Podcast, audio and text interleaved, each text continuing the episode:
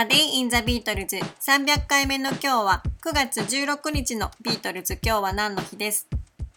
？1963年の9月16日。この日から30日まで2週間の休暇を取ったビートルズはそれぞれがイギリスを離れ休みを満喫しました。8月末に発売されたシングルの She Loves You はイギリスのニューミュージカルエクスプレス、メロディーメーカーなどのチャートでそれぞれ1位に輝き、ビートルズの人気はますます高まっていました。この9月の前半は前の月に引き続いてイギリス各地を回ってライブ活動を行っていたビートルズでしたが、ポールがツアーの長い移動が悩みの種だと打ち明けたことをきっかけに、9月の後半はライブをキャンセルして16日から2週間の休暇に入りました。メンバーそれぞれこの期間に休暇旅行に出かけていて、ジョンとシンシアはジュリアンを預けて2人でパリへ新婚旅行へ出かけています。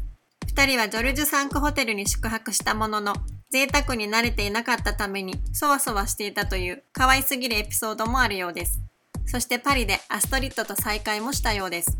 ポールとリンゴはギリシャではまだビートルズの知名度が高くないためゆっくり過ごせそうだという理由でアテネを旅行先に選びました。水上スキーや海水浴、ワイン祭りなど思う存分楽しんでかなり日焼けをしてイギリスに戻ってきたそうです。そしてジョージは兄のピーターと一緒に初めてアメリカを訪れ、姉のルイーズの元を訪ねています。ジョージの一番上の姉ルイーズは結婚してイリノイ州セントルイスに住んでいて、ジョージが訪れた時にアメリカ生活は9年目だったということです。ジョージはずっと前から姉の元を訪れたいと思っていたけれど、金銭的な余裕がなくて今になってしまった。しかし今後はビートルズが長い休暇を取るのはずっと先のことになりそうだから当分の間また来れなくなりそうだと語ったということです。この休暇旅行でビートルズのメンバーはそれぞれが十分にリラックスし英気を養うことができたようです。その2年後の1965年の9月16日、8 Days a Week がアメリカでゴールドディスクを獲得しました。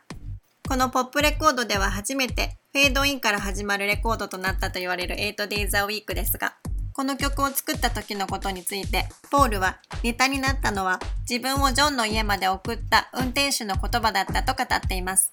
この頃ジョンはロンドンの郊外に家を持っていましたが、曲作りをするときはポールがジョンの家を訪れていたと言います。そしてその日、ポールは自分で運転をせず、運転手に連れて行ってもらっていたということですが、その車中で運転手がすごく忙しくて週に4日間働いていると話し、ポールがジョンの家でその会話について話したところ、ジョンがインスピレーションを受けて 8days a week のフレーズを歌い出したということです。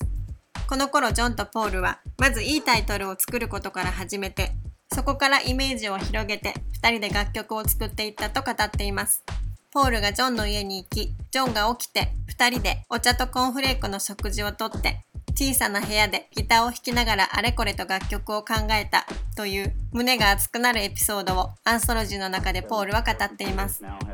A Day in the Beatles 300回目おしまいです。